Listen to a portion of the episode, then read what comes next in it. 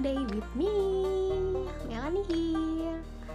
Pasti kita semua punya kriteria tersendiri pasangan seperti apa sih yang jadi idaman kita? Bener gak?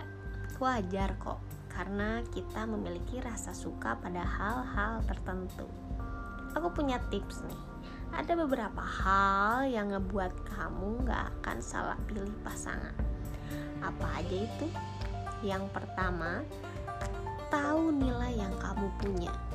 Ketika kita bisa sadar menilai diri sendiri, jadi nggak akan semua orang kita kasih akses untuk masuk ke circle kita. Bukan artian berarti kita sombong, tapi kita bisa memilih di sekitaran kita yang emang cocok dengan kita. Banyak kasus orang yang mungkin karena alasan kesepian, ingin selalu ada teman, atau diharuskan memiliki pasangan karena omongan-omongan orang yang ngebuat orang itu membuka diri dan mau didekati siapa pun pada akhirnya jadi korban PHP karena ghosting atau gak memperlakukan kita selayaknya gitu. Itulah manfaat kita bisa menilai diri sendiri pada saat kita didekati seseorang kita nggak mudah baper karena kita punya value. Yang kedua, berpikir untuk masa depan. Kalau kita memiliki pemikiran yang jauh ke depan, kita akan memiliki pasangan yang nggak cuma sesaat. Dengan begitu kita nggak bakalan asal pilih pasangan. Pemikiran pendek salah satu alasan tadi tuh contohnya karena kesepian. Itu yang akan membuat cinta itu buta sehingga nggak terpikir sebenarnya pasangan itu tuh layak gak untuk diajak membangun masa depan atau enggak yang ketiga kondisi orang tua dan keluarga bakalan menjadi salah satu faktor kita nggak akan salah pilih pasangan. Karena nggak semua orang yang mendekati kita itu bisa menerima keluarga kita juga banyak juga loh orang yang mendekati kita jadi mundur karena keadaan keluarga kita. Kalau gitu adanya nggak perlu sedih. Malah harus bersyukur karena kita tahu dia tidak cocok dari awal.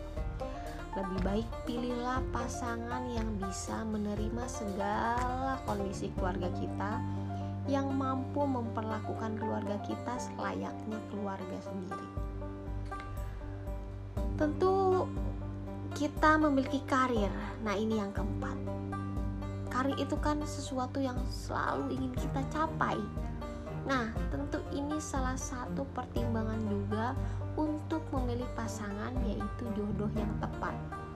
Karena karir yang kita kerjakan itu pasti berhubungan dengan penyediaan waktu. Apakah pasangan kita bisa menerima kita saat kita sibuk atau pasangan kita harus sering dinas keluar kota? Apakah kita mampu bersabar dan menunggu? Tentu semakin kita sibuk kita tidak akan memilih pasangan yang kekanakan pasti kita akan memilih seseorang yang memahami kesibukan kita agar dalam hubungannya pun tidak akan sering terjadi pertengkaran.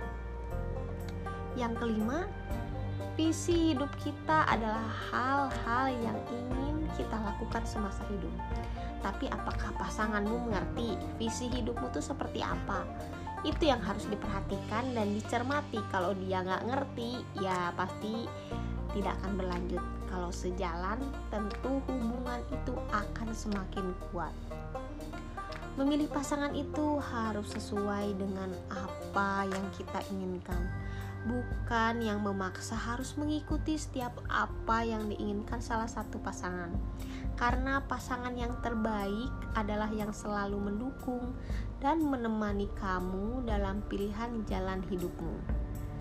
Kritik, saran, dan ide boleh kirim aja ke telegram aku di @mramal31 M-nya besar, R-nya besar. Tetap dengerin podcastnya Saturday with me untuk menambah wawasan kita bersama.